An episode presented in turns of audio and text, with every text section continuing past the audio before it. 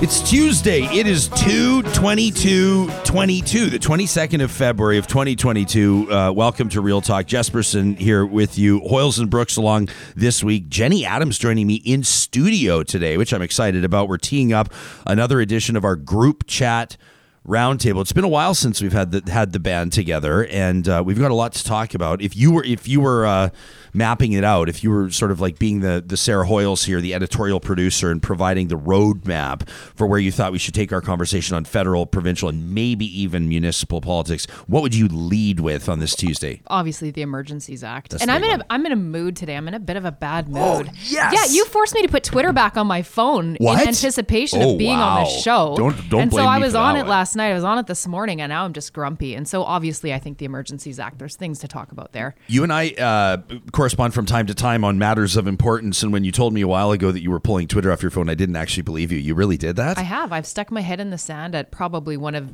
a terrible time to stick my head in the sand. But I think, like most Canadians, uh, people all over the world, I'm at my capacity of things to be worried about, Uh-huh. concerned about, and uh, at a certain point, I guess it's it's more responsible to to take a look at what's going around and actually make a stand for something and have an opinion. Yeah. Um, holy smokes. I just I just dropped in on our live chat for like 10 seconds and I saw something that's just you know like life just gives you perspective checks. We've got we have positive reflections coming up later on today by Kuby Energy and there's a uh, there's an email from Bonnie, and it is what a perspective check it is. It's amazing. But look, what about this? Like right now here, I, I see that uh, um, an audience member chimes in, and uh, everyone's saying hi to each other this morning, right? So it's the the chat's getting bumped down really quick. But she said, "My ex husband died last week, and I don't know what to feel."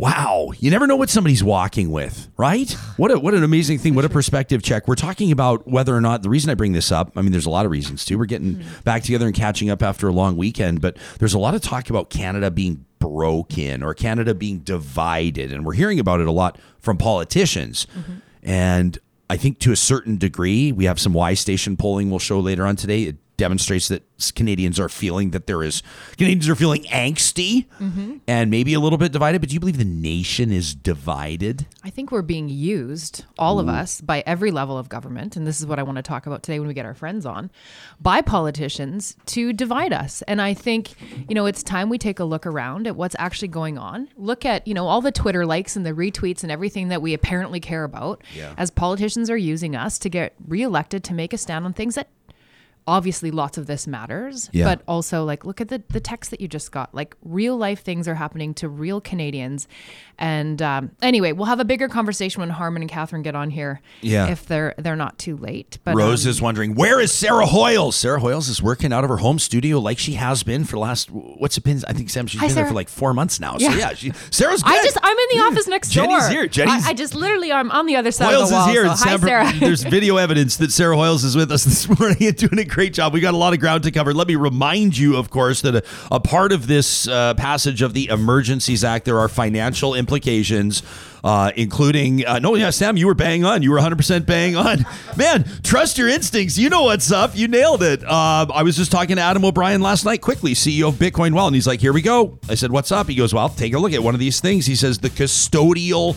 Crypto exchanges, the ones that kind of like keep your money for you. They tell you how much crypto you have, but I shouldn't say money, but you know, they tell you how much you have, but they're holding it. It's custodial. They're impacted by this Emergencies Act, or at least potentially. Mm-hmm. There's about a million angles we can talk about. Cryptocurrency factors into conversation about the Emergencies Act.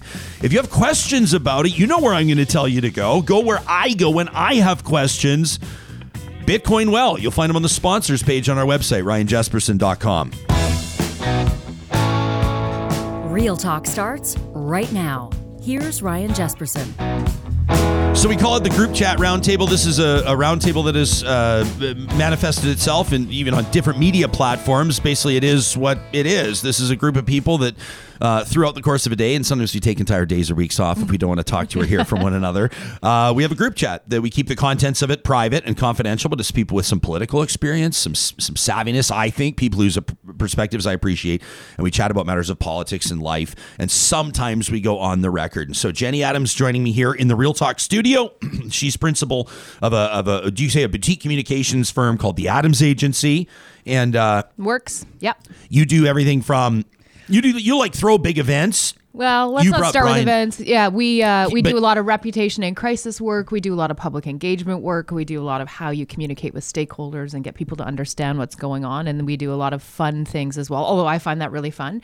And we're bringing in big names and talent and Yeah. and kind of getting eyeballs and impressions on different things. So I was going to say you're a crisis comms expert, We right? do a lot of crisis. Like when work. people we don't talk a lot about it because well, people you don't want to know. and I won't ask you about it. There's, a, I But you have my phone number on speed dial, don't you? Yeah, well, I mean, you're the type of person that like is on someone's call Speed list when they're in the shit, basically. Yeah. So that's the Adams Agency, crisis comms, uh, and reputation and brand management. Fascinating perspective. Harman Kandola is joining us. You've seen Harman on the show before uh, many times. Uh, a lawyer with SBLLP. My friend, it's great to see you again. He's been a candidate for the Progressive Conservatives provincially. He's been a city council candidate, ran a strong campaign, uh, a tough loss. Uh, Harman, maybe we'll get into that. Who knows? Uh, this past time that Edmontonians went to the polls, uh, he works with the uh, World Sikh Organization, a VP there, and of course Edmonton's anti-racism committee. And then Katherine O'Neill, our good pal, rounding out our conversation today. Of course, Katherine uh, quite prominently doing an, just an incredible job as the CEO of YWCA Edmonton, also past president of the Progressive Conservative. What do you say, PCAA Association of Alberta? KO, that was right, right? The, the PC party, past president, and of course a former journalist, uh, including a war correspondent with the Globe and Mail, was last with us on our uh, unbelievable Remembrance Day uh, episode. KO, what an unbelievable conversation that was. Good morning to the three of you. The Emergencies Act passed in the House of Commons. The Liberals see it passed with the support of the NDP. The Conservatives say, quite frankly, it's a mistake. They're not getting behind it. Harman, what do you think? I mean, the, the Ottawa occupation has been kind of, I don't know if you say dissipating or or bulldozed out by police, but but does it make sense here? you know, I, I spent the last two weeks traveling um, kind of across the Middle East, West Africa, and this occupation has been the number one thing that people ask me about. It was kind of shocking, but you know, Canada has definitely taken a hit uh, on the international level when it comes to its reputation in dealing with this occupation. And so, you know, the invocation of the Emergency Act, while I think may not have been unexpected, um, I think the failure of the government to articulate why the current apparatus has failed and why they need to actually use the Emergency Act is what really bothers a lot of people. I know from you know being from a minority community, um, you know we're very very deeply concerned by the invocation um, and the lack of kind of justification of why the current machinery of the state failed. Uh, and you know what we saw is a clear you know difference in terms of how um, you know police and enforcement have dealt with you know different types of um, you know uh, actions and, and protests. So you know while I I, I, understand that um, they wanted to use the Emergency Act, yeah, the need has dissipated. Um, absolutely, I, I think this is this is something now you know in search of a problem, and people are rightly concerned about overreach. They're rightly concerned about how this is going to be wielded. Um, obviously, there's some, you know, there's there's difficulty online of people using exaggeration and rumors to suggest that um, this has been used in, in ways that it has not. Um, but that's what you open yourself up to when you give yourself the power to do, um, you know, to basically have state overreach. Yeah, there's going to be issues in communication, and I think this government has failed to communicate the need for this, and it's failed to really establish why it's why the state has failed in, in dealing with the protests. So you know, a lot of people are, are definitely concerned in the in the World Sikh Organization. We're concerned about the invocation of the Emergencies Act, and we want to see it lifted as soon as possible. Harman, in the context of, of, of your role with the World Sikh Organization, what specifically would the organization be concerned about here? So I think one of the biggest things is that the potential for overreach, right? Um, and you know, especially in the past where we've seen, you know, this protest versus previous protests by racialized minorities and vulnerable peoples is the clear difference and the deference that was paid to these protesters by police. You know, even where you saw clear threats, you know, the the um, you know we saw at the Coutts border where you had um, you know uh, ammunition, weapons that were discovered, active threats. Um, yet we still saw police officers um, engage in pleasantries with protesters. You know, there is a clear contrast in the way that this country has dealt with protesters, and there is worry that now the Emergency Act will be used um, in a manner against those racialized minorities in the future uh, when it comes to you know protests. And so that's the biggest concern. And and the World Sikh Organization actually issued a press release last week um, expressing our concern around these issues. KO, where do you land on, on the Emergencies Act? I know uh, some people are saying, uh, yeah, you know, downtown Ottawa, there's some movement again. There's still a lot of fences and barriers up, obviously, a heavy police presence. Um, someone sent me a link today earlier that shows that some demonstrators have relocated into a, a, a, field in Ontario and they're like sort of, you know, gathering again. And there are rumors that there are other planned actions. The point being, some are suggesting this is far from over. The federal government doesn't yet have a handle on this. Uh, others are saying the Emergencies Act passing now? Kind of like at the wave has passed. What's going on? Where are you at? You know, I, I what Harman said, I echo a lot what he said as far as the fact that this is an extraordinary measure. And if you're going to take an action like this, you need to show your work. You need to build trust about why government has made such an extraordinary decision. And, I, and, you know, it's the first time it's ever been used. And I hope it's the last time it is ever used in our lifetime because of the fact it gives government so many sweeping powers that uh, are, you know, quite frankly, make people quite nervous. And, you know, when you look at all these new bank people making allegations about banks, you know, having special powers and going after donors to to the trucker convoy that had been unproven. Um, things like that p- make people rightfully nervous, and so I think we are, you know, auto, they have dislodged that big part of the occupation. Yes, there's still a threat, but I think now is the time to go back to the, the regular policing. That you know, in Toronto, when they had a truck convoy came in, they were able to handle it because they were prepared, they were ready, and they had a strategy.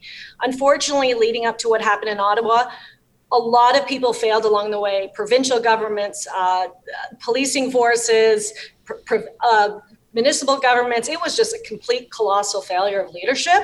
We got to a point where we needed this extraordinary measure. I think the, the, the major danger is past, and I think it's time to put away this tool and go back to our regular laws and, and, and hope that they work this time. Um, I do see why the feds would be mistrustful that the police can handle this because of what we just saw for the last three weeks.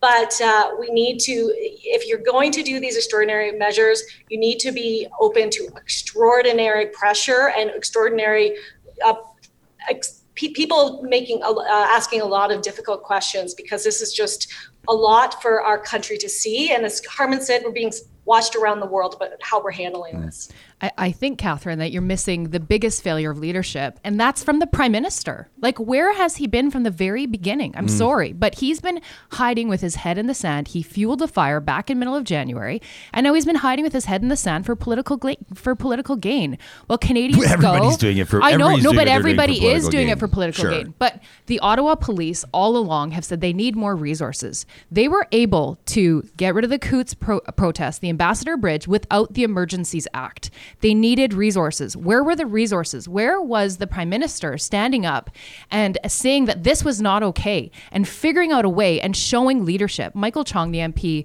um, I'm not sure where his he's the MP for, but yeah, he, if you yesterday, don't know, just say Ontario. Just Ontario. Uh, he did an amazing speech yesterday, and I would you know go take a listen to that. And he talks about the rule of law and how democracy is built around the rule of law. And there was laws that could have been used to freeze bank accounts. That didn't need the Emergencies Act mm-hmm. to make these go away. It didn't need the Emergencies Act. But you can't give. Uh, first of all, I hope Michael Chong, Chong seeks the CPC leadership. I hope. Same. Um, I, I, hope that the party doesn't pass on him twice. I think he'd be a great leader.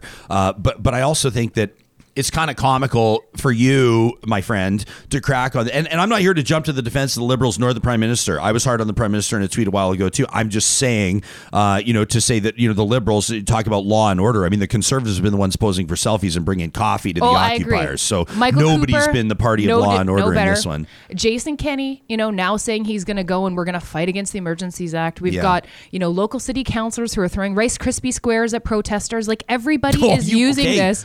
Everybody is using this for their own political gain while Canadians are being torn apart. And that's what the question is that you asked me, you know, right off the hop. And I do think it's a shame that, you know, so many people are scared, are worried, are concerned. And these are our fellow Canadians that we need to talk to and have conversations with rather than just looking for the next Twitter like and the next retweet as we're talking in those echo chambers. Lots of things are happening with Canadians today. And we've got major issues. And I'm just really sick of the politics around it all. I just, Yeah. I'm It's really sick ga- of it. Yeah, it's a dangerous time mm-hmm. to really pile on in this mistrust of all of our institutions. People don't trust their government right now. They don't trust their law enforcement right now. They don't trust these fundamental pillars of our democracy. And yes, we're rightfully so should be asking questions, but when politicians are making political hay around these things at, a, at such a volatile, dynamic time, um, it's it's really dangerous and you're threatening to burn the whole house down if you keep piling on in this way. And it makes me really really concerned about the future of Canada post pandemic when you're seeing such a mistrust. People are so cynical. They've lost faith in all of these institutions and that's not a good thing for our country. Can you i mean can you stitch it back together? Harman, do you get do you get the sense that this is a country that can be stitched back together you know, I think when you see conservative politicians kind of start playing to the lowest common denominator um, and amplifying groups that they know and they're aware of have, you know, conspiratorial um, theories that they're now trying to uh, perpetuate on the public. I mean, let's remember, we're not asking a lot of people when it comes to what they needed to do during this pandemic right now, right? Wear a mask. It's not hard. You know, I, I was in West Africa like and, and, these are a lot of countries that were not touched um, in the same way by covid as canada was and they have no problem wearing masks. Everybody's wearing masks. Wherever they go they wear masks. It's not that hard. Um, and you know i'm just shocked um, that you know conservative politicians know better than anyone else um, you know a lot of the fringe groups that exist in this protest. And yet there they were um, you know now trying to claim that there's some legitimacy to these these concerns these desires these requests when when absolutely when it started there was not. You know now you saw this you know convergence of multiple different groups with different interests uh, and i think that becomes uh, the problematic piece because they've enabled um, this convergence. They've enabled these people to come together and now start to share a platform which has led to this um, what they now themselves are calling a division in Canada. They're perpetuating that division uh, by by amplifying the differences and by giving fringe groups the voice that they want. And so I think for for Canadians, it's a failure at a political level. Yeah, uh, does Trudeau deserve um, some criticism? Absolutely. You know, yesterday Jagmeet Singh going along with the the prime minister in in, in passing the emergency act you know, absolutely uh, concerning. I think he's shown himself to be completely powerless uh, in situations like this, or being able to advocate or even hold the the prime minister accountable. So, a complete failure and abdication of leadership across the board um, from the entire spectrum, and it's very disappointing. And it's time that we hold every politician, but in particular those who are giving the space to extremists and extreme fringe groups uh, responsible. Uh, That's the only way we stitch this back together um, I'm just dropping it on the live chat here. Tracy says Coutts would still be going uh, if those guns were not found. That's a fact. Uh, I agree with Tracy. Um, you know, there was also an interesting comment here. Someone said, "Who was it?" I'm sorry, I lost the comment, but somebody said the the country is not divided.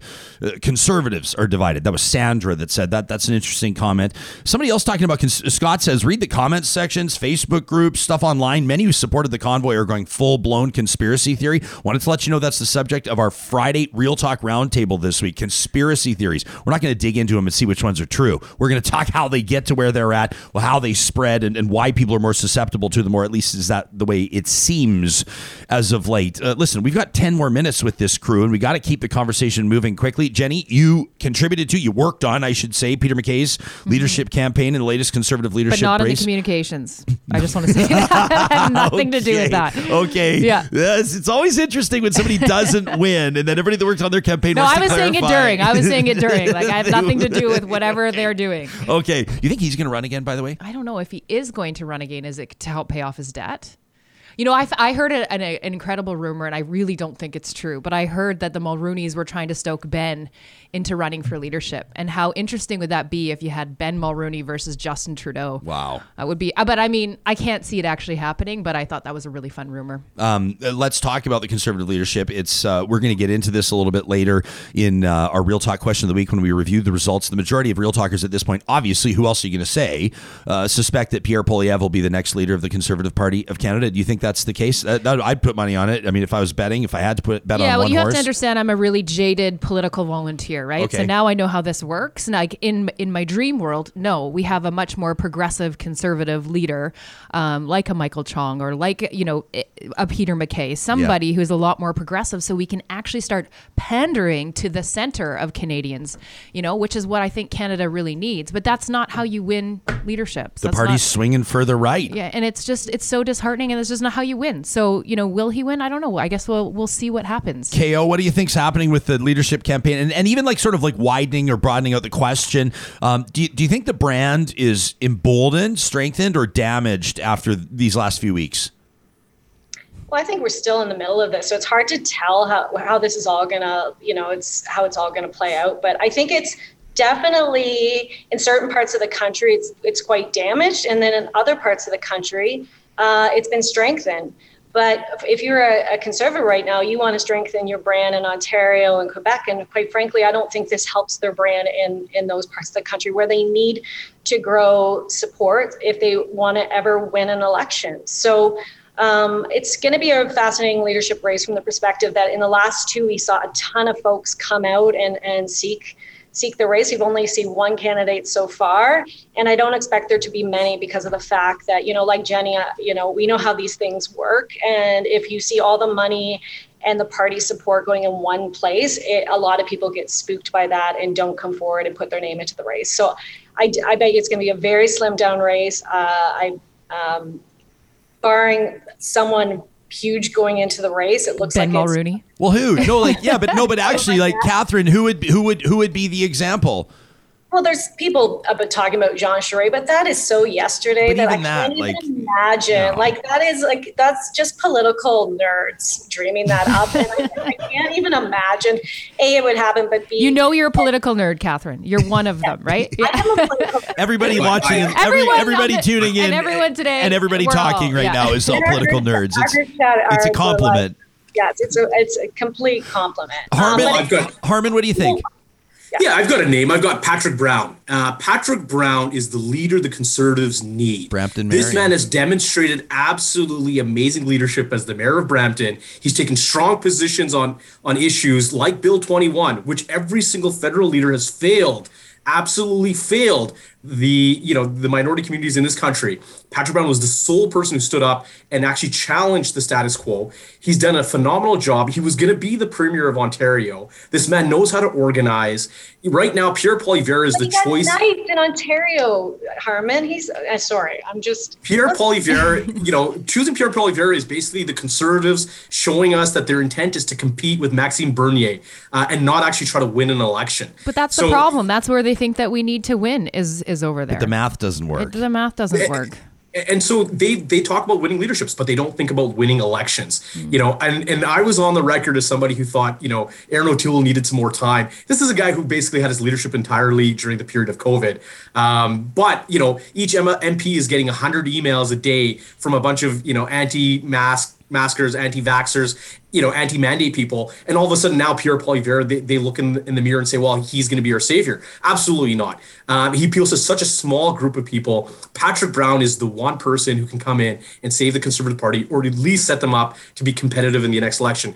The election gets won by the suburbs. It's going to be won by the 905 in Ontario. And the one guy who's shown that he's able to win in those areas is Patrick Brown. Erin O'Toole thought he could deliver the 905. He was not able Okay, to. Harman, I Patrick love Brown's you. that guy. I love you. But how many times have you been down this path of choosing a leader you think's going to be really great, and then you understand how it works, and it's all about the ground game, and it, it's the reason that Jason Kenney's going to win the, you know, his vote of confidence in a couple of weeks, and probably the next election. It, Yeah. you know, it's great to have these ideas of who we think will be wonderful, but it all comes down to the nuts and the bolts of how you win these elections and getting out the vote. And there's a machine that exists, and it's really hard to beat if you're not pandering to the really passionate folks who well, are. you know how you beat it is you convince all of the lazy everybody's that don't engage Exactly, at all. us. Because the reason Yeah. why you pander to the fringes is 'Cause they because come the fringes are hyper and they engaged sell and they donate and they s- exactly, right. And until So- we get off our butts and actually do something about it, until I'm, t- I'm looking at us. No, I know you are. And we actually, We're I doing our part. We're here today. I We're doing our part. I was on seven campaigns for the last election. you so- have been. You've been But nonstop Patrick on. Brown has done this. Patrick right, Brown Harman. won a leadership race in Ontario for the PCs. He's been through the gauntlet. He was an outsider in that leadership race. He was a you know a, a very little known MP um, who was able to put together a phenomenal campaign. So you know he's not the political neophyte who doesn't understand how to do the organizing at the gra- grassroots level. You know this is a guy who's relevant today. He's relevant on a national scope. You know let's look outside of Alberta uh, for options. And if the only person that I see who has a shot of beating the establishment choice of Pierre Poilievre is going to be Patrick Brown. Every conservative leadership race in the last three l- races has gone to somebody who was not the front runner and somebody who's willing to outwork um, everyone else. And I think Patrick Brown has that ability, and he has the ability to expand the tent for that party. He's the one who set up that victory for uh, for Doug Ford. That Doug Ford just basically was able to tap in uh, f- for the victory. So I, I think he's somebody to look out for. So are you going to be on his campaign for Alberta then? Are you chairing it? Is this you telling us right now? Harman? News. You're I've- so I- conservative? no, no. I've this is just me making bold predictions based on what I want to see in politics. Okay. You know, I failed last time when I was on, and I talked about how Erin O'Toole was gonna, you you know, become prime minister. I that was terrible. Um, you know, and I got called out right. Have you ever won anything? Just No. Just Poor track well, we have a record. group chat here. Jeez, yeah, this is this is. I've never yeah. put my name forward for anything. just, So just so happens to be consumed by a few more people. Listen, we have three minutes left with the three of you. KO, I know you've got a meeting starting in just a little bit, and, and, and the two of you are probably busy with your own thing as well. Jenny can't give us any details. Although Harman, a lawyer, you can't tell us anything either. Uh, but let's talk about this real quick. We're talking on a Tuesday. This is live. We're coming up to 9 p.m., uh, 9 a.m. Mountain Time. Uh, speech from the throne this week. Alberta legislature's back and we expect to see a budget on Thursday. Um, here's like the kind of the, the, the quick notes, the Coles notes on it is that oil's trading way higher than was budgeted for. It's good news for Alberta, uh, at least in the short term. Record production, uh, 1.3 was it 1.3 billion barrels? I think last year. Record production for Alberta. Uh, it looks like Jason Kenney could put out a balanced budget, uh, if not a surplus budget. Is it enough to save his skin? He's got his leadership review coming up, I think April 9th off the top of my head. And then, of course, next year, Albertans go to the polls. Uh, KO, you first. Uh, Jason Kenney, m- m- let me go on the record first so I'm not swayed by all of your opinions. I think he survives the leadership uh, rate, you know, the leadership review. And, and uh, I think it's a very, a very real possibility he could be premier again in 2023. KO, what do you think? You know, I think Jason Kenney's going to have a very good week this week. And Yeah. for a guy who's had a very bad year, this is going to be the start of, I think, a run for him. And the, from the perspective of on Thursday, it does look like we're close to having a balanced budget. On, on Saturday, he's already telegraphed that they're likely going to be getting rid of some of the um, COVID measures that health measures have been in, in place for a long time. So he's starting to lay the groundwork for the 2023 election. And you know, this turnaround with our budget is massive. This is a huge, huge story. When you think about that in 2021, we were projecting like an $18 billion deficit. Um, the fact that we're close to, you know, balancing the books and having maybe even a tiny surplus is uh, very significant. Um, and it will really change the channel, I think, for a lot of Albertans about where we are, the feeling about just the uncertainty, the fact that people have been so, you know, the, the COVID and the pandemic has just been so difficult for so many people on so many levels. So I think he's going to have a really good week, barring any of his, you know, comments that he says on the on, on the podium. Because sometimes he gets long-winded and he and he his communications don't come across. But but from And he starts talking about people dying of AIDS or, you know, yeah, yeah. yeah, not helpful. But, Not, but not helpful, most especially for him. Yeah. Yeah, if they stick to the script this week, it's going to be a very good week. And I think at the start of this election campaign, it's starting this week. Harman? Yeah, I would agree with um, KO. I think that you know conservatives they love to eat their own, but you know having your leader be the best organizer is going to be difficult for anyone to kind of displace Jason Kenney. For so long, you know his playbook has relied upon externalizing the enemy uh, to Justin Trudeau, and with this week of the passing of the Emergencies Act, you know he gets to start that whole framework and that that that whole campaign once again. Justin Trudeau is going to be a threat. Um, you know that's how we won the last election is coming up with you know um, th- this boogeyman that was going to impact Alberta. Harman, let me step on let me step on your toes for a quick second. Does it hurt Jason Kenney that it, you know it's it's it's it's come out? People have become privy to the information that the, his provincial government had requested help from Ottawa, had requested help from the feds, heavy equipment, funding, personnel. Does that hurt Kenney's argument that Alberta or Canada doesn't need the Emergencies Act and doesn't need Ottawa? It, it should. Like theoretically, like you know, logically it should, but it's not going to, um, which is the wild part about this whole thing. Okay. You know, it- that's why Jason Kenney, you know, at the drop of the hat starts a new lawsuit, right? He's he's just changing the channel. This is now about the Emergencies Act, and it's about nothing that came before it, um, which is always why this man is able to live continuous lives. He's able to change the channel and continue to set the pace of the agenda of what people are going to talk about. And so I think, you know, given the good news that's going to come out, um, he'll be able to craft a narrative that's going to be compelling for this next election. Jenny? To a fault, I always try and remember the group or remind the group chat that I'm like the everyday average Albertan who's kind of engaged but not really engaged and kind of paying attention. Well, you and- play that person in the group but chat. I yeah. but I do, and my family lives in rural Alberta, and so what I'm trying to say is that Jason Kenney is speaking to some Albertans. Some Albertans Oh, for like sure. what he has to say. Sure. They don't exist on Twitter, but they exist in real life. So this man knows what he's doing, um, and once you have seen it in action a few times, you would never count him out. I don't think he thinks he's had a really bad year, um, although it's clear he's had a bad year. Well, he'd year. and never let of- on. no, he'd never let on. He would never apologize. Uh, but yeah, certainly, I think he he wins again, and I think you know I'm not sure if he balances the budget this time or maybe saves that for you know a year from now when we're Mm-hmm. flying right into an election. We have to have better news, right, right before we, we, we vote. Um, so Maybe I, he can do like the Ralph Bucks thing. maybe If there's a surplus, he can give us all 400 bucks. maybe he'll make it We're get 500. natural gas rebates. So Can you imagine? Yeah, no kidding. I think that they were planning on doing that and just kind of forgot. Yeah. But uh, we need that. That is Jenny Adams, the Adams Agency. That's Harman Kandola of SBLLP and the World Sikh Organization, and uh, Katherine O'Neill, uh, CEO of YWCA Edmonton. To the three of you, Mwah. thanks for doing this. Bye, guys. I'll see you on the group chat. And then you can say what you really think.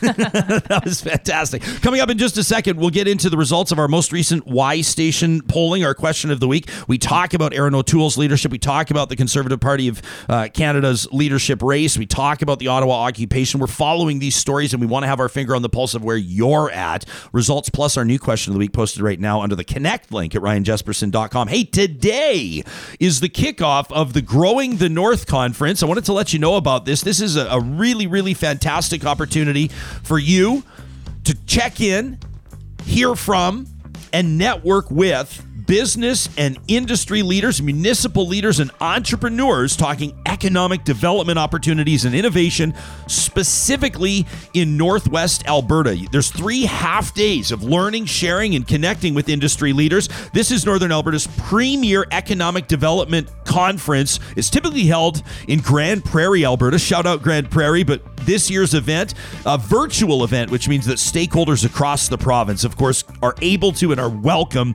to join. You can learn more at growingthenorth.com. Do not delay. You can check out the conference site. You can learn about the roster of speakers and more at growingthenorth.com.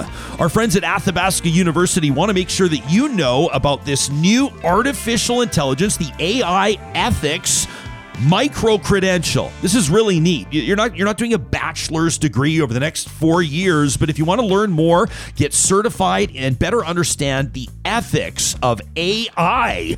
This is part of PowerEd at Athabasca University. So why do you need this certification? Well, it covers the essentials, the basics of how modern AI systems work, the ethical issues that you encounter in the design and deployment of AI, and of course the important role that citizens can play in shaping our AI future. This sounds to me like a pretty good opportunity for people looking to bolster their chances in a new, promising, and competitive job market. You can learn more at powered.athabascau.ca. And if you're like friends of ours, it seems like more and more of them have earned a trip somewhere hot. They want to feel the sand between their toes. If you're flying out of Edmonton's International Airport at any point till the end of 2022, we want to encourage you to use jetsetparking.com. You can save money right now by booking online. Just click EIA from the main page and then book your travel with at least 24 hours notice. Again, it can go all the way through to the end of the year. The promo code Real Talk gets you parking for just $7 a day. You will not find better airport parking at a price like that anywhere. The promo code Real Talk at jetsetparking.com gets you parking for $7 a day. Well, coming up in just a few moments, I'm really looking forward to this conversation. Uh, a bioethics professor, a bioethicist from UCal Berkeley, uh, Dr. Jodi Halpern is going to join us. She's researching uh, how people who experience uh, serious health challenges, loss, and the stresses of something like a pandemic uh, in the prime of their lives can cope, can bounce back. What's the key to recovery? I think this is a conversation that we're all going to be able to relate to to a certain degree. Some of us probably more than others. Uh, Dr. Jodi Halpern coming up in just a few minutes. You know, every single week, our official research and strategy partners at Y Station produce our question of the week. We call it our Get Real question of the week. Our Patreon supporters get the full top line report, the full results in their email every week. And of course, we share the highlights of the results with you. Sam, let's get into it. We wanted to know where you were at with the top news stories of the week, of the month for that matter, across the country. In particular, the Conservative Party of Canada members of Parliament saying goodbye to now former leader Erin O'Toole. We asked you, were the Conservatives smart to axe EOT? 74% of you said no. Three out of four. By the way, 38% of you added past the popcorn. You're curious to see how this works out for the official opposition, the party that wants to form government again. Let's take another look, another highlight here from our question of the week. 32% of Real Talkers surveyed say we are headed down a dangerous path of division. 32% of you believe that. Characterize it as a dangerous path. I'm not sure if we feel like that's lower or higher than we thought it might be. Here's another highlight. We asked you, will the Conservative Party of Canada survive this? You know, this this this tidal wave, right? Erin O'Toole leaving, uh, you know, dissension perhaps between MPs, a divide, whether or not they should be siding or not with the truckers, so to speak. The leadership campaign, a shot in the arm, yes, no. 46% of you say yes, the party will survive. 36% of you say it's limping. I mean, on the flip side, that means 54% of you suspect the party may not survive. Of course, it's going to survive. Here's the final result we'll take a look at. Your predictions for the next conservative leader. Now, keep in mind, really, nobody other than Pierre Poilievre has declared. So maybe no surprise that 53% of you believe that Pierre Poilievre will be the next Conservative Party leader. 18% of you, perhaps some of you tongue in cheek, suggest that there will not be another leader. The party won't exist. and 4% of you think that Peter MacKay will be the next leader of the Conservative Party of Canada. I'm curious to see whether or not Peter MacKay throws his hat into the ring. That'll be an interesting one to watch. Michael Chong, another interesting one. Jean Charest, would that float your boat? We asked you if there's anything else, your final thoughts. This is the part of the polling that I really like getting into. And you take a couple minutes to share your personal thoughts with us. One of you said, at some point it all went wrong. You know, we stopped caring about people. We became obsessed with our own small viewpoints. Seemed like everybody else could just go to hell. Both sides are guilty of this, but one side is far more guilty than the other.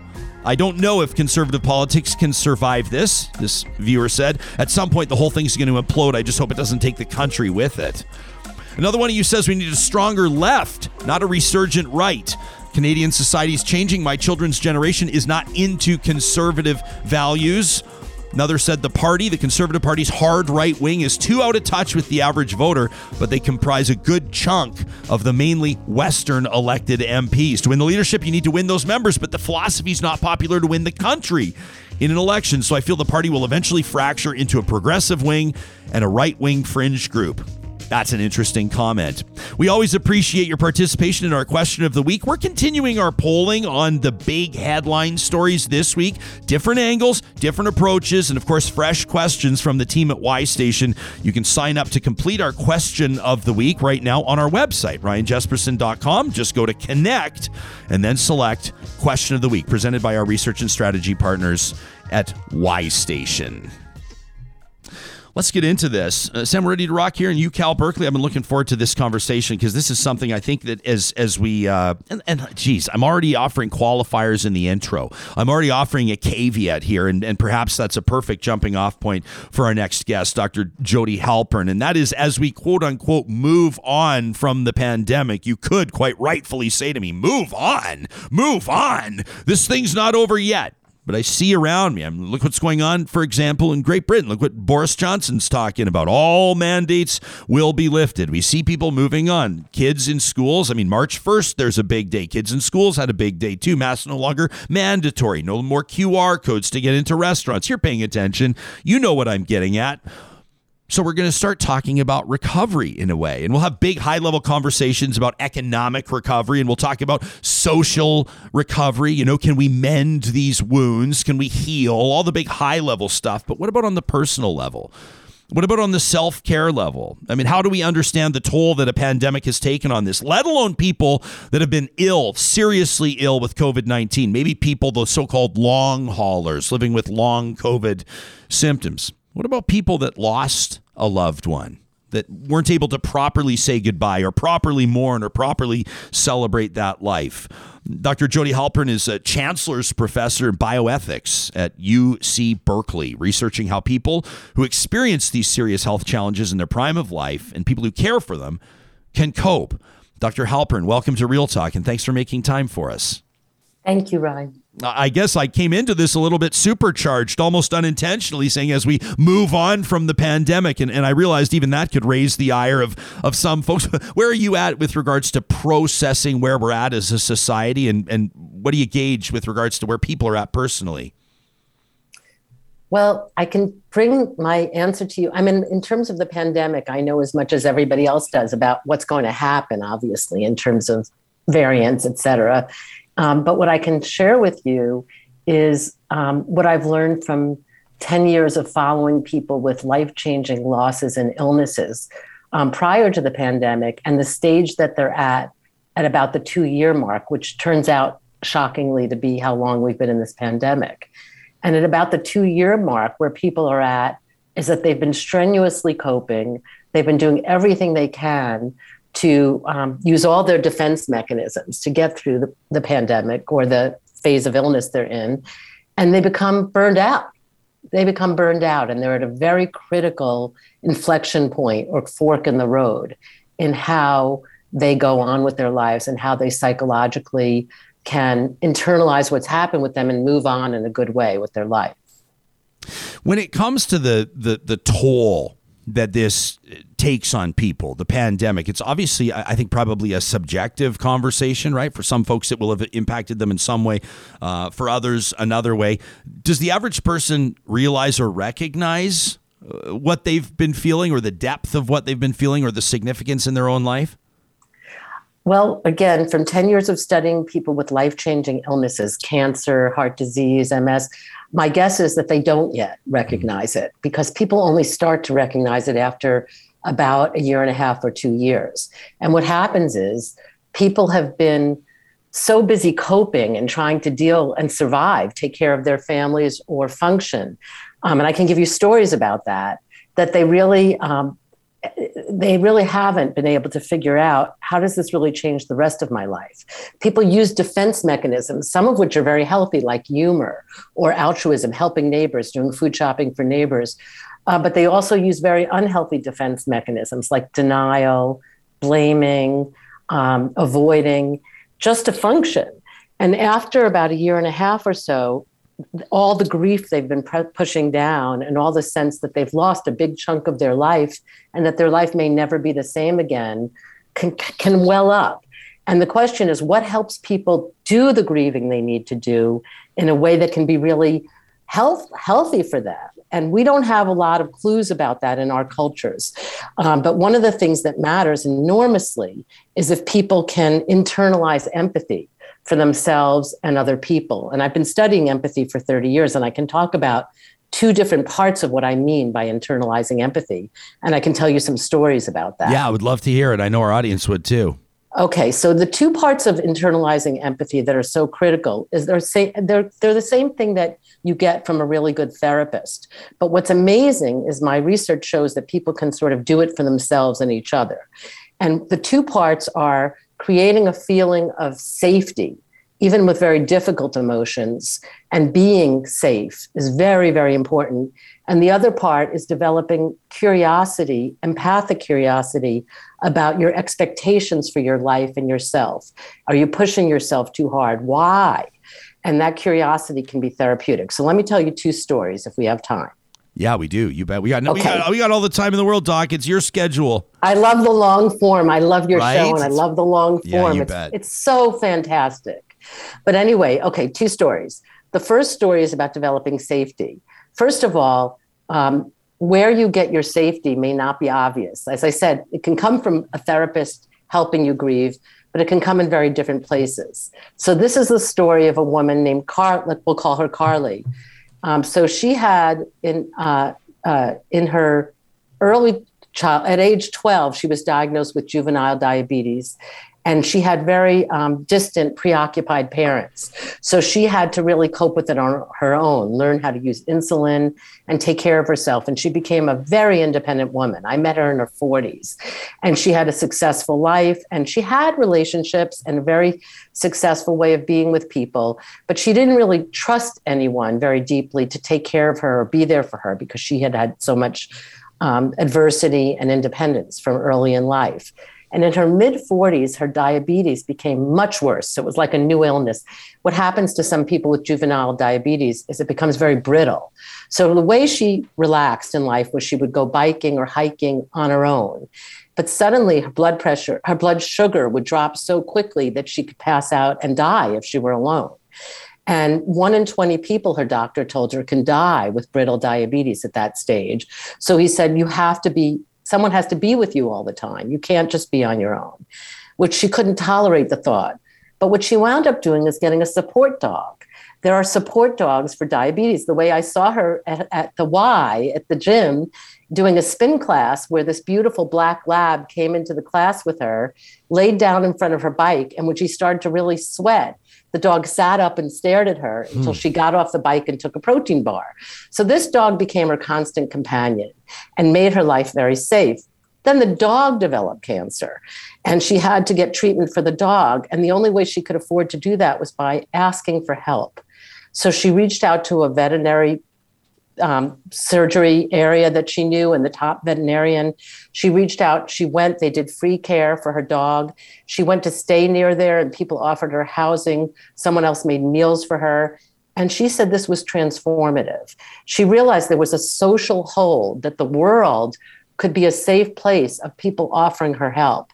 And ever since then, and I've known her for years since, she and the dog volunteered at a cancer center where families um, meet and she helps parents deal with their children with cancer and give the support she never received. So she's been psychologically transformed by the social hold that she found and the safety she found to deal with her illness. Uh, doctor, will recognize we're talking to you from the beautiful state of California, but but let's take a look at some of the Canadian numbers here. I think that I mean just to provide some perspective when we're talking about the number of people that that'll be you know, I mean, impacted to a certain degree, certainly by COVID. Look at this 36,000 Canadians have died uh, from COVID 19. Obviously, that, that number in the United States is much larger, but 36,000 loved ones lost from COVID 19. Almost 6 million, 5.89 million people worldwide have died from COVID 19. There have been more than three and a quarter million cases of COVID 19 in Canada and almost half a billion 425 million cases of COVID 19 worldwide. I mean, from, from almost any angle of approach, doctor, this is an unprecedented challenge. I mean, maybe aside from people walking planet Earth that would have memory of, of 1918 or, you know, per, per, potentially, I mean, other obviously huge challenges, but this for most people are, is going to be, I think, a, a real challenge. And we're talking long term challenge for a lot of people. So let's talk about how are we going to create a social hold to deal with the grieving hmm. that we need to do. And even though everyone's COVID 19 was different, I see it as the whole world got awareness of mortality, whether you got it and lost a loved one or not. Um, in, in, one state, in, te- in a, I talked to a group of women in Texas in a big corporation where 25% of them have lost a relative. So you know someone who's lost someone in the United States with a million deaths, close to a million deaths. Um, and in Canada, that's a very, still a big proportion of your 3.6 million people. Um, so although you've done much better, frankly, um, but but it's still for each of those deaths, it doesn't matter who else has died; they've lost a loved one. how do you create a social hold? So let me say some of the things that we've been experimenting with that have been helpful. First of all, I started with the others, a task force at UC Berkeley. The School of Public Health here has 1,500 people in it, staff, faculty, students. And we had a group of eight of us to reach out and really find out how 1,500 people were doing. And how do you do that? We wanted to have intimate conversations that really helped people. Well, early in COVID, a lot of people heard the scary figure that for each person with COVID, three other people get infected. So we decided if, if, if COVID can spread exponentially, social hold and empathy can spread exponentially also. So we asked each of the eight of us to contact three people to have in depth listening sessions. And then we would ask each of those three people to contact three people. We called it the power of three. And we did it. And we reached all 1,500 people. But the question was, as we were training, what were we going to ask people? We didn't know each other. And it was the height of COVID deaths in the United States. So we were thinking, what do you say to someone when you call them and you don't know? Have they lost someone? Have they gotten sick? Have they are they home with school children trying to work and stressed out? What's going on in their life? Are they economically or the front line? Are they losing their job? Interestingly, we're a school of public health. The emphasis was so much on being positive that the younger folks in our group wanted to call people and say, How are you thriving? And they thought that would make people feel positive. But those of us that are older and have been in healthcare a long time, um, coach them. I, I've coached doctors and nurses for 30 years in how to have empathic curiosity. And I said, you absolutely have to start out just listening and saying to people, what's your COVID like? And just literally asking, because everyone's COVID is different. And nobody believed that would be therapeutic, but they tried it. We trained and they were open minded and it had an enormously therapeutic impact on our community. Mm-hmm. Just saying, What's your COVID been like? and just listening. It provides a hold and it helps people tell their story, often for the first time. And when people have to tell their story, they begin to grieve because they're with an empathic other. And sometimes it helps them even think about their story in a way that helps them see some new ways of helping themselves. Uh, Dr. Jodi Halpern, our guest. Uh, I should mention your your book. I mean, a really popular book, From Detached Concern to Empathy: Humanizing Medical Practice. It's it's been credited with catalyzing a wave of change in medical education. And of course, Doctor, you're working on a, a, book right now, Remaking the Self in the Wake of Illness, presenting a model for post traumatic growth. Um, I this you, you, talk about healthcare workers. This one uh, stopped me in my tracks. This tweet just yesterday. It's a heartbreaker um, from the account uh, RN underscore crit care, like a critical care registered nurse. Uh, tweeted a coworker ended their life after our shift the other day. Uh, didn't go home and shower. Didn't change out of scrubs I don't know if it was planned or spontaneous, but I do know we got the last living moments, and I don't know how I feel about that. Our broken team is shattered, right? It's heavy, uh, and that's just one story. And uh, I have to say, this is a big part of my life is getting those calls huh. um, because I mean, I just could, I'm actually getting tears in my eyes because I just, um, I've been working with doctors and nurses the whole crisis. We've been writing about this first of all, I don't know if people realize. I mean, we've lost. I mean, not to suicide. We've lost many to suicide, but we've lost to COVID at least 115,000 um, doctors and nurses worldwide, to directly to COVID. Um, we have um, a 75% rate of major depression or of generalized anxiety in doctors and nurses right now in the United States. We have a 15% rate of suicidal ideation, which is a thousand times higher than the general population normally is. So we are losing, we're losing people. I mean, we're seeing a lot of people leave the profession and burning out, and we're seeing more divorce, a lot more substance use, but we're seeing people kill themselves. I got a call a week and a half ago about a nurse killing herself. And um, these are the most, she was someone who was volunteering around the country to help. I really do tear up during crises. So um, it's an unbelievable um, cost. I don't think we'll see people provide healthcare with the same levels of enthusiasm for a long time unless we do the work that I have studied that does help, which is to give an enormous amount of social hold and empathy and care. I mean, people want to give it to healthcare workers. One thing that's helped the general population during COVID I think you have that in Canada as well, as people go out on the street at eight o'clock at night and in their neighborhoods. In the US, they've been doing that and clapping and thanking healthcare workers. I think it's helped people be with their own neighbors, do something with their neighbors and feel in it together. But we have to do a lot more financially, socially, um, give people real respite. People need respite. Yeah. Jodi, it's like you know, you say that at the banging the pots and the pans, and th- that feels like two years ago. it kind of was two years ago, and then we've had the pendulum swing the entire other direction. You know, several months ago, we had a bunch of Maroons blockading and protesting at hospitals and harassing healthcare workers. I mean, we've seen it go both ways.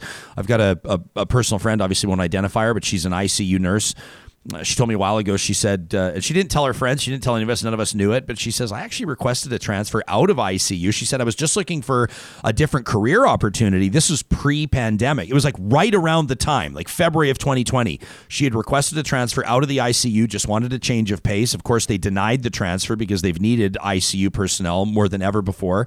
And for the last two years she's been there committed to it um, and committed to her calling as an ICU nurse. But she said when, when this thing's done, like when we're out on the other side of this, she th- she's considering leaving the profession entirely. And and I know that there are a ton of people that feel that way right now. It's a problem.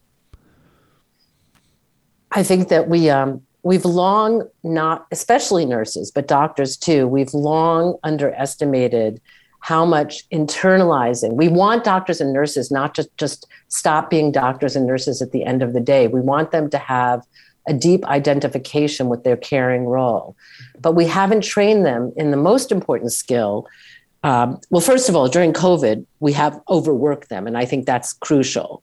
Um, and then they haven't had the time to mourn the deaths that they're involved in and they haven't felt and we didn't even protect them with enough safety equipment to protect their own lives and their families early on. So those are the big sins of covid by our governments at least in the us i don't know if canada was better with ppe um, giving protective equipment early on. I mean that was insane to ask people to risk their lives and their families lives and not even give them the adequate equipment to protect themselves. But a long-standing issue that does help not not against tragedies like not equipping people.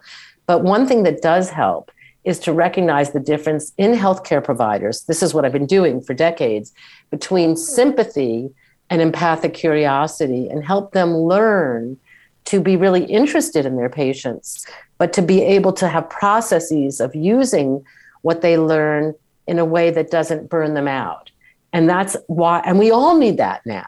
We all need that. Uh, we need to build we need constructive projects we can do together. Um, the city of LA uh, has asked us to be involved in a citywide memorial for COVID that would be a dynamic memorial. It could be it could be an experiential museum. But what we're doing to make it a really therapeutic process is we're proposing having focus groups throughout the whole city. We'll have them for nurses and doctors. We'll have them for some of the, the black and brown communities in LA that have been hit a lot harder. Mm-hmm. We'll have them for elders that have been isolated in assisted living.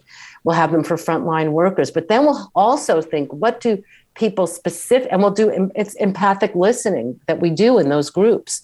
And then what can we do to help the whole city put its arms around each other and create what my current book, Remaking the Self in the Wake of Illness, is about, which is creating a safe social hold what, what can we do to create a safe social hold so everyone feels safe so that grieving can be therapeutic? Can I ask you a, a personal question to wrap here, uh, Doc? What do you do for your own self care? Like you, you're getting calls when people are lost to suicide. You're facilitating these groups. You're you're shouldering uh, an immense amount of weight uh, on behalf of other people. You're doing a lot of heavy lifting. What do you do to look after yourself? Well, honestly, I'm lucky to have wonderful family and friends. Although they have my mother, my elder mother has been very ill during COVID, so it's it's it's wonderful, but involves additional caregiving. Um, but I think that honestly, the thing that's I, th- I think it's interesting. I picked to tell you the story about a woman with her dog because I have the world's most. Uh, I have a, a therapeutic. I mean, she's not technically a therapeutic dog, but I have a dog that every member of my family um, finds we get so much love from and we love to go out and take walks with her so nature can be a mother, a dog can be a mother. I mean, a mother in the sense of Mother Earth or a maternal holding environment. So I think being with my dog and I think being in beautiful settings with my dog, in addition to friends, has made a huge difference. Hmm. I appreciate you taking the question. A lot of beautiful settings around University of California, Berkeley, I've heard. Uh, congratulations on the upcoming book. Uh, people that want to learn more can go directly to your website. It's jodihalpern.com. You can learn more about her speaking opportunities, her research, her publications, the consulting that Dr. Halpern does. Uh, and of course, if you liked what you heard here on the show, make sure you share this link with people you know that might benefit from these wise words. Dr. Halpern, thanks for your time. We really appreciate it. Thank you so much, Ryan. You bet. What a good conversation from the author of From Detached Concern to Empathy Humanizing Medical Practice. Uh, Jodi's upcoming book, Remaking the Self in the Wake of Illness. Sarah Hoyles is yeah, keeping an eye. In just a second, we'll uh, check in with her on the other stories that are making news. Obviously, we're keeping an eye on rising tensions, what some are forecasting to be a Russian invasion of Ukraine. Uh, two regions of Ukraine seeing uh, tens and tens of thousands of Russian troops. You've likely seen the images on the news tanks and heavy machinery coming in there, artillery trucks, etc. Uh, the international community responding. Vladimir Putin making some pretty inflammatory statements. Hoyles keeping an eye on that. Plus, Donald Trump is back with a new social media platform. What? First, let's remind you about the sponsors that we're lucky to have on board. We're so grateful for their support every day. Real Talk happens because of teams like those at St. Albert and Sherwood Dodge. I was just checking out their websites. Check this out at SherwoodDodge.com. You go into specials, you can go to pre owned specials or new ones. You always want to know the new specials. Look at this a brand new.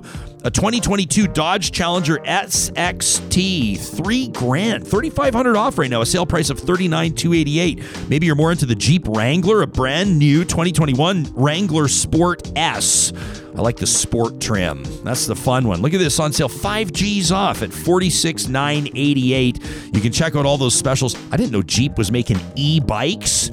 A Jeep e-bike? How cool is that, Sam? You're like, I'm like seven G's for a Jeep. Yeah, I'm looking at this here, and you get the Wrangler, and you got you know you get the trucks, and you got that kind of stuff, and I'm being like, I want the bike. I want the e-bike. Yeah. I'm with you. If you have a Jeep e-bike, does that make it? Is I can do more than other e-bikes? Probably. You can I think do the so, yeah. mountain crawling. That's how it works. Trail riding and all that kind of cool stuff. You'll find that right now at SherwoodDodge.com. Our friends at Eden Landscaping want to remind you they are pros at bringing your outdoor space to life. Does your backyard space need a little shot in the arm? You, could you do so much more? Does it have so much potential untapped? Now's a perfect time to check in with Mike and his team. LandscapeEdmonton.ca is where you can view their services, what they do. I mean, you need excavation, retaining walls, water features, outdoor kitchens. They've done it all over 20 years and they're proud of their return customers and their referrals. That's Eden Landscaping at landscapeedmonton.ca. Our friends at Local Waste invite you to connect with them today for a bin. I saw a local waste bin near the house the other day. It was a new one near our house. Was pretty proud of my neighbors. I don't know what their project is. It hasn't started yet. Maybe it's siding, maybe it's roofing. I don't know what they're doing. Maybe it's a basement purge, getting ready for their spring cleaning. All I know is that I saw that nice 10 footer, that green local waste bin outside their house. Of course, you'll also see a bunch behind restaurants and small businesses, even the big malls and hotels. They do it all at localwaste.ca.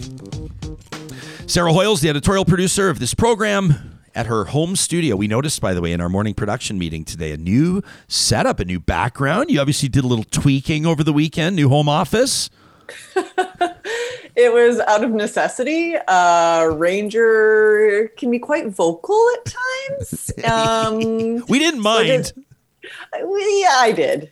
And so, uh, yeah, I just moved back to my office, and that way it's a little, it's a little more quiet back here. Although now he's over here snoring. Oh, that's So, okay. I don't know. That's okay. I thought like well, and how about Dr. Halpern talking about the the mental health benefits of uh, for a lot of people like therapy dogs, either official or unofficial so-called therapy dogs. There's an is an unofficial one, but I'll say with our Moses, the nine year old boxer whose whose snoring has ramped up as he's gotten older.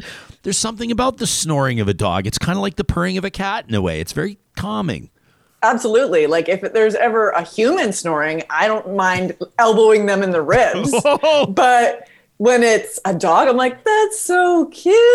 I Yes. love it. Don't stop. It brings me comfort. Yeah, I'm. Uh, I live with the most gracious human on planet Earth with regards to how she manages snoring. She she does the like my buddy Chivers calls them schmirkles. You know, like the little circle in the middle of your back, and she's like, "Sweetheart, sweetheart, you're snoring." I know other people get like punched in the head from their loved ones. They get kicked, you know, right where it hurts. So. Uh, yeah, I appreciate that. Hey, it, it always feels weird to transition from clowning around and joking around. We haven't seen each other for a few days to get into like the most serious stuff, you know, like impending war.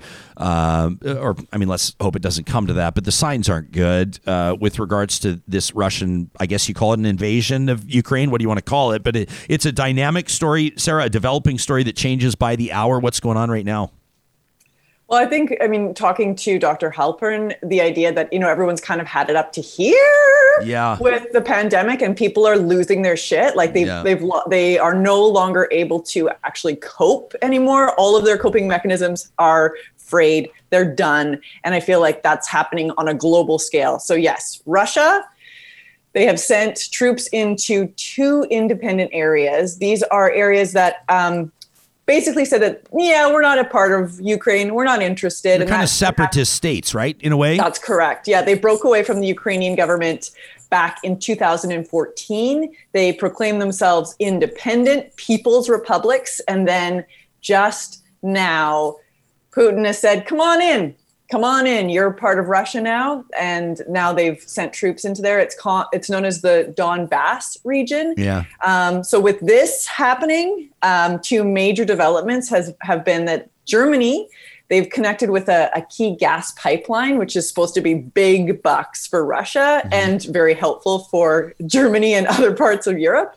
Um, and they basically Germany has said we're not going to certify this. This is not going to happen now. The uh, the situation has they fundamentally changed, is what uh, the Chancellor of Germany has said. Okay. The other major development is that the UK, Boris Johnson, has put major sanctions on five Russian banks and three high net worth individuals. So looking at where where's the money? Yeah, we'll see, and we'll see what happens with you know obviously the United States. Everybody's going to be watching the giant that is the United States, and and interesting to hear the United States ambassador to the, or the representative to the United Nations uh, talking yesterday, saying that you know Vladimir Putin is essentially seeking to discredit uh, or or lop off at the knees. My words, not theirs. Uh, you know the role of the United Nations and all this. So this these I mean Russia is certainly a superpower um, to a certain degree and in certain contexts, undeniably and Vladimir Putin, an unpredictable leader to a certain extent. So this is a story we'll follow, and of course we'll be get, talking to expert voices this week and, and the like. Uh, by the way, Sam also just keeping an eye on the monitor up here, and, and we've got developing news uh, as well. This is just breaking news on one of these bail hearings in Ottawa. These are the key organizers of this convoy. Kind of an interesting one, Sam. Hey, so Pat King. Pat King is going to be uh, Pat King is facing four charges, I believe, and he's going to be in court soon. The bigger one is Tamara Lich has been denied bail. Yeah, that is a big one, Hoyles. Of course, she's essentially. Uh, and nobody ever really mentions this, by the way. She's like has an official position with the Maverick Party, right? She's like an Yep. executive with the party. This is this is the essentially the the federal Canadian Separatist Party, the federal Separatist Party. But but Hoyles, this is an interesting one. She was uh, the fundraiser behind this whole thing. And this was the GoFundMe that got shut down for like 10 million, and then they had the other one uh, on on the other fundraising site. I Give, can't remember. Send, all- Go. Give Send Go, right? Um, she she had that tearful video. I don't know if you saw it. This was a few days ago now, where she sort of was talking to her her supporters or her followers, whatever you want to call them, on social media, and she was saying, "I think." You know, she's sort of crying and saying, I think this is looking like I'm going to go somewhere where I'm going to get three square meals a day and that's okay. And kind of coming out with the, the martyr type complex on this one, but denied bail. That's an interesting one. There's about to be some accountability for some of the key organizers of this this occupation in Ottawa and, and the convoy related stuff. Another story. Well, I think also with her arrest, like that was a video of her Yeah. being put under arrest. The uh, you know taken very gently, uh, very you know lots of courtesy uh, being paid to her. So uh, not not being roughed up. Um, so Can I say that that I I, I think that that's a, a really not that I want thing. that to happen. exactly right and and and, and like I, I want to say that's a good thing I, I there's I understand people are annoyed in all kinds of ways and everybody seems to be annoyed with everybody and and there's a lot of people and and I, and I recognize I'm wading into a gray area here, uh, but a lot of people were saying, well, let's just get bulldozers from CFB Wainwright and uh, and just run them through the Coutts border blockade, and let's open up the board. Let's remind everybody, you know, or let's let's just see, you know, cops barrel in with tasers and pepper spray and all this stuff in downtown Ottawa, and I I just think because I think we need to have a, a, decent conversation about how we want to see protests managed and policed and handled in Canada. And it is not a good thing. I understand you're going to say, what about taking liberties and shutting down a city for three weeks and the police were caught flat footed and people have all kinds of opinions and observations, but it's not a good thing. Uh, generally speaking, to see protesters met with batons and shields and tear gas. I don't think that's the Canada that we want either. No, but I think we have to realize that that is the Canada that we have if you are black or brown or indigenous. Fair. So I just it's it's just worth noting. And yes, I'm not saying because this happened to black and brown and indigenous folks that white folks should or anybody else should receive the baton and be uh, unnecessary force being used against them but i would like to see it be fairly used across the board and withheld across the board. Totally fair um, comment. Totally fair comment. Absolutely 100%. I can you're like nodding. Sam's like, "Yes." what do you, where do you land on this one? I think that it's like when I was watching the the breakup of of the Ottawa blockade play out, um, the big thing that kind of sort of kept coming into my mind is like, well, this is how it should be. And what I sort of mean by that is is echoing kind of what you and Sarah said is like, I really hope the videos of the police slowly moving a line and slowly moving in and making just sort of pinpointed arrests and always leaving a method of egress. They didn't kettle anybody. They always gave the people a way out. I think the response was too late. I think it should have happened two weeks before that for sure. But when it finally happened, you know, the next time that there is a BLM protest, the next time that there is an LGBTQ issues protest, the next time that there is an indigenous protest, I sincerely hope photos of how the Ottawa police and who yep. joined the Ottawa police are held up as the example of this is the only way to use police to break up a protest. Yeah, I wonder if there will be hot tubs at the, the BLM protests or the and that it is and that it is possible. Like I think yeah. is, this is exactly it that Ottawa police have shown. No, no, no, it is possible. It is possible to break up a protest without being major amounts of force. It yep. is possible. And the fact that we need the fact that we need to see this now to prove that what was done in the past is not okay is kind of well garbage. it's garbage.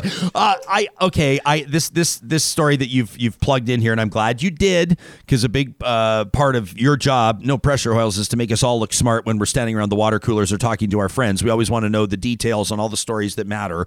Um, I have not been paying any attention to this new truth social app uh, that former reality TV star and oh yeah, former president of the United States Donald Trump has launched. But it's obviously leading the app downloads over the past couple of days. No surprise there. I mean, tens of millions of people voted for the guy again. Uh, but what's the deal here? What's this? They want to circumvent other apps or other social media platforms? It's called Truth Social, and the ads say follow the truth. Okay. And yeah, it was launched by Donald Trump and his folks yesterday, not surprisingly, on President's Day in the States. We had Family Day in, in Alberta and in other parts of Canada, but yesterday was President's Day in the States. So hey, that seemed like the perfect opportunity to launch this this social media app.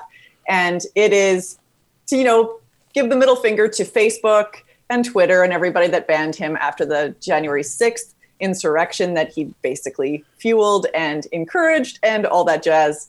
So it's uh, interesting, as you mentioned. It was the top downloaded app on Apple Store. Of course, I mean, probably by a mile. Like, yeah, of, of course, everybody loves him, goes and downloads it. But then all the people that hate him, and and journalists and people that are like giving it, I got to know what's going on it's uh yeah it's not surprising and then there's also the hate follows right you're gonna just follow it just because sure. you hate it hey and i encourage as many people as possible to hate follow real talk there's nothing wrong with the hate follow we will take hundreds of thousands of hate follows and hate downloads. That's absolutely no problem. Sam puts up the talk to us. Like send your hate mail to talk at ryanjespersen.com that's actually a perfect tee up for local waste. We've already done it though. Trash talk. You can send us your trash talk anytime. Hoyles obviously this could be a precursor to a potential campaign to quote unquote retake the White House, which of course a lot of people will be speculating that's exactly going to be Trump's plan. So we'll see where this goes from here. Yeah, and like not just necessarily his run, but all of the candidates that he wants to support and Yeah. encourage, and yeah, kind of wield his power that way. That's that's my like uh, six o'clock news anchor impression where you just you, you you can't have a take, you can't have an opinion on it. In this case, I don't want to think about it, so I just say we'll see where it goes from here. Just stack the papers, pile them up on the desk. We'll see where it goes from here. Uh, Sarah Hoyle's already working on tomorrow's show. Very much looking forward to that. Of course, we're going to follow up on a lot of these stories that are developing, including uh, Russia's invasion of Ukraine. The conversation will continue through the week. Our friends at Park Power, this came up earlier. Katherine O'Neill talking on the show about natural gas rebates. I know a lot of people right now are going, oh my gosh, our utilities bills, right? You're getting the bills now from that big cold snap. And, and some of you are going, our natural gas, our electricity bills are like double what we're used to, double what they were. You know what? I'm not seeing a lot of people. I don't see a lot of people that are locked into the, the fixed rate with Park Power complaining. Uh, parkpower.ca is where you can find your friendly local utilities provider. My brother down in Calgary, he goes, I got to make a switch. I got to make, and I go, well, go to Park Power. He goes, he goes, I'm in Calgary. I said, yeah, yeah, across the province, internet, electricity, natural gas across the province of Alberta. Park Power would love to do business with you. You can compare rates today. You can learn more about the fixed rate, the variable rate, and don't forget, when you take your business to Park Power, make sure you use the promo code 2022 Real Talk. 2022 Real Talk gets you $70 off your first bill from Park Power.